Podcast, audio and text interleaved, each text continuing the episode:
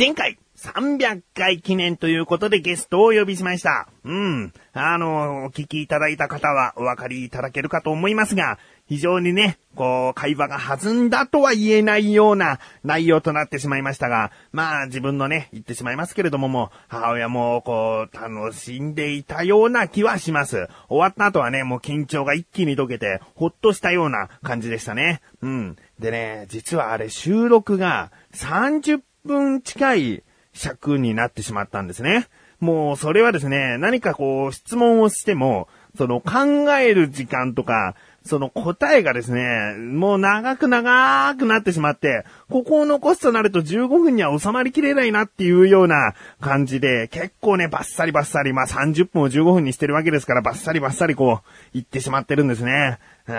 ーまあね、この、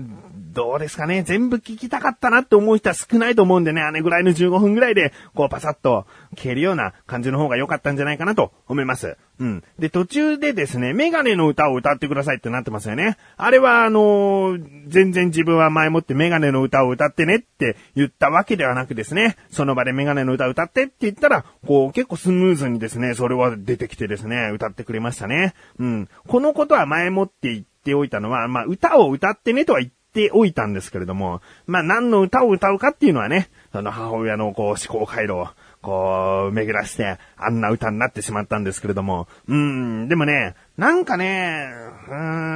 ん、自分は楽しいトークというマシルというところを二人でやっている番組があるんですけれども、この時でも、えー、それでは歌っていただきましょうつって、なんとかの歌つって歌ってもらっているんですね。だからそれを、その自分の母親にやっているんですけれども、もともとといえば、まあ、母親との方が付き合いが長いわけですから、もしかしたらね、マシュルにも、こう、母性ではなくですね、母親に似たところが、なんかあって、あのマシュルと良いこういう関係が、その、築けているのかなーっていうのがね、ちょっと思いましたね。えー、どっか似てるんですよね、マシュルと自分の母親っていうのはね。えー、まあ、そんな感じでですね、また何回か、ね、その400回ではないっていうことを前回言っておりますけれども、そのツイッターでもちょっと良かったですよっていうような声とかもちらほら聞けたので、うんもしかしたらですね、もしかしたら元気だった場合、ね、こんな言い方あるかもしれないけど元気だった場合は、えー、いつかまたゲスト出演があるかもしれません。うん。そして、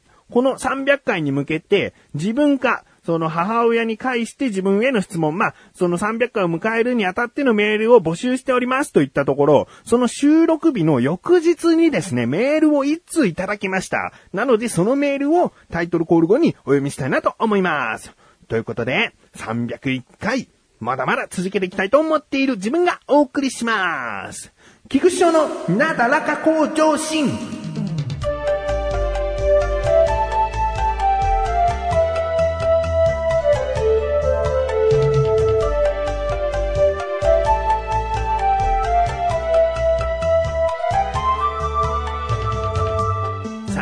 さあ、それではね、収録日の翌日に惜しくも、こう、その時に前回にお読みすることができなかったメール、お読みしたいと思います。なだらかネーム、とめさん、ありがとうございます。本文、翔さん、こんばんは、こんばんは。なだらか向上心300回おめでとうございます。ありがとうございます。ご推薦オフ以来、約2年ほどサイレントリスナーしてました。ご推薦オフというのはね、あの、自分たちの番組がご推薦という番組で、えー、推薦されたというか、まあ、紹介してもらったことがあったんですね。で、そのご推薦という番組の、そのオフ会っていうのが結構大きな、えー、オフ会というのがあって、それに自分たちは出席したので、その時にお会いしたトメさんなんですね。その方が、えー、ご推薦オフでお会いして以来、約2年もサイレントリスナーをしてくださったと。ああのね、自分はね、サイレントリスナーさんっていうのはね、結構好きなんですよね。でも結構好きな結果というのは、なんだかんだ、いつか、いつほどでもメールをいただくことによって、あ、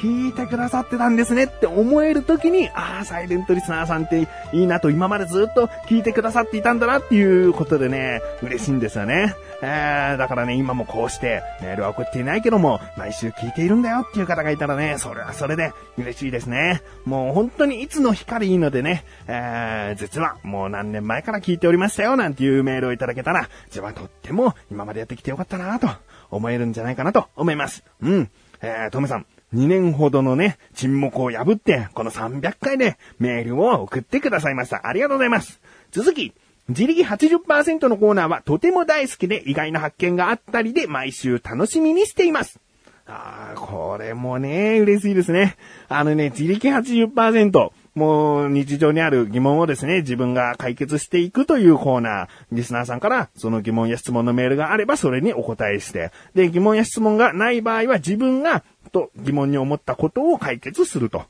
ほとんど自力が80%だということで自力80%というコーナーなんですけれども、まあね、あの、解決しますよ。だいたい通常の回であれば、えー、疑問を一つ解決しているんですけれども、まあこれがリスナーさんからの疑問であるかそうでないかももうまとめてですね、あんまりこう解決しても手応えはないわけですね。えー、自分で解決して自分でスッキリするというところまでがまあ自力80%なのかなっていうところもあったんで、あの、まあ疑問を解決したから、これはこういうことだったんですね、なんて、こう、いちいちね、メール送ってくださるっていうのはもう、それは大変な労力ですから、そこを求めてはいないですけれども、まあ、こういう風にですね、えー、とても大好きで意外な発見がありますと、毎週楽しみにしてますよっていうことをね、こう、なんかいい感じのタイミングで、こう、自分の方に伝わってくると、ああ、やっててよかった、これからも、えー、疑問を解決していくぞって思いますね。えー、ありがとうございます。続き、最近のお子さんの話は、我が子、かっこ今は6歳が小さい頃を思い出して微笑ましいです。ああ、なるほどね。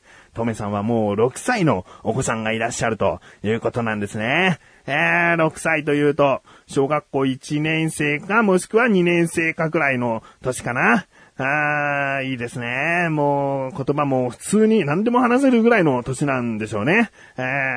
ー、今自分の息子はですね、うん、もうほとんど会話はできます。知らない単語が出てくるともちろんこう何言ってんのかなって顔はしますけども、大体の会話はできるようになって、で、自分から話しかけたりもしますし、もう歌もね、普通に歌ったりもする。3歳と半年ぐらいの、えー、長男。まあ、次男はまだ0歳、えー、3ヶ月ちょっとなので、まあ、あんまりね、コミュニケーションを取れるというほどまではいきませんけれども。うん。そして、まあ、トメさんからですね、メールの続きがまだあるんですけれども、こちらはですね、自力80%のコーナーとして、質問に答えていきたいと思います。ということで、続きは CM の後です。はい、はい、はい、はい、始まりました。90年代フォトキャストです。90年代フォトキャストです。イカ頭です。スイカ頭です。90年代ポッドキャストです。スイカ頭です。90年代ポッドキャストです。よろしくお願いします。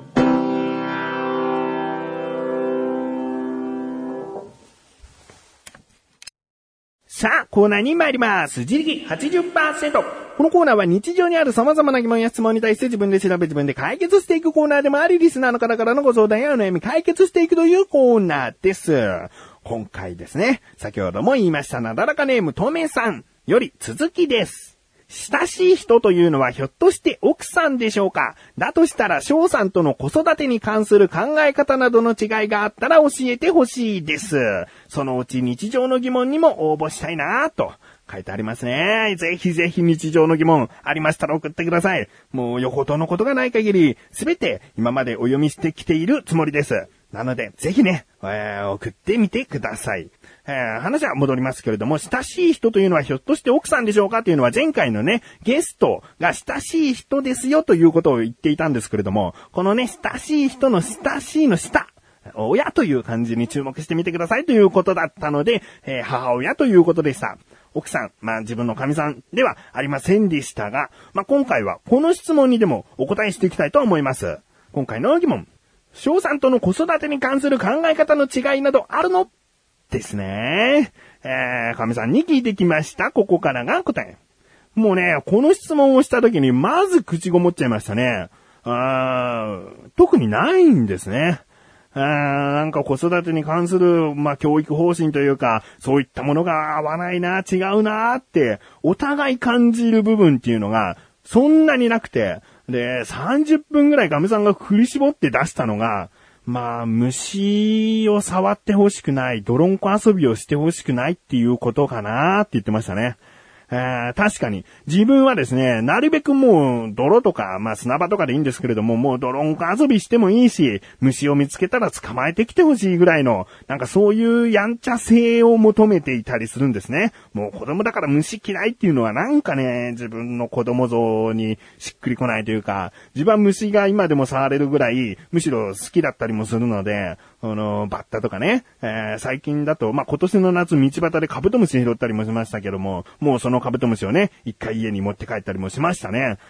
それほど虫というものに接してほしいんですね。えー、こういう生物がいるんだよっていうことをね、もう身近にこう触れる生物の中で虫っていうのがあるんじゃないかなと。犬や猫っていうのはまあ、あの、飼っているお宅に伺えば、えー、それは接することはできますけれども、虫っていうのはもう触り放題ですから、あもう、あ、こういう風に足動かしてるんだなとかね。なんかそういうところを自分なりにこう発見して、こういろんな好奇心、探求心を身につけてほしいなと思っているんですけどもね。神さんはどうやら土いじりと、その虫に対する、その、なんか触ってほしくないっていう考えがあるみたいですね。でもね、本当にそのぐらいですね。うん、他にもじゃあ、例えば、こういう洋服を着せたいってね、神さんがこう、ちょっと奇抜な服を持ってきたりしても、自分はそんなに文句言いませんね。ああ、こういう服を着せたかったんだなと。まあ、子供が生まれる経験っていうのは、あの、人生にもう、その年の子供を育てるっていうのは人生にその時しかないから、だめこんな服なんか着せんじゃないよって言っちゃったら、もう二度と、その、子供に好きな服を着せる機会っていうのはなくなってしまうんで、まあ、着せたいんだったらその服着せればっていうね、よほどこう子供が恥をかくような格好でなければ、自由にそうさせていいなと思うし、あ他にもですね、歌を歌わせたいっていうことをね、神さんが言ってきた時にも、それはまあ自分もこう意見が一致したからなのかもしれないけども、あ、いいよっつって、もうね、子供が歌う歌声が好きだから、えー、もう子供に歌習わせるのは賛成っつって、習わせたりもしましたし、うん、他にですね、あとはもう子供が興味持ったものをやりたいと思ったものをやらせてあげるっていう部分は多分一緒なんじゃないかなと思いますね。えー、ということで、えー、特に考え方の大きな違いというものはない。これがまあ今も続くこう子育てに関して大きなトラブルを起こさない秘訣というかまあ当たり前のことですかね。その相手を見つけるというのがね、難しかったりしますよ。だって、付き合って結婚してみたら、奥さんはなんかこう、自分の気が動転した時虐待をする人だったとかね。なんかもうそういうのは取り返しつかないですね。えー、まあこんなことはあまり、こんな番組で言うのもあれかもしれないけど、いい神様を見つけたな、ということですね。うん。ということで、とめさんいかがでしょうか？ぜひですね、これからも日常の疑問、もしくは自分に対する質問でもいいので送ってみてください。こういった感じで、日常にある様々な疑問や質問の方をお待ちしております。投稿よりなだらかご調子を選択して、どしどしとご投稿ください。以上、自力80%でした。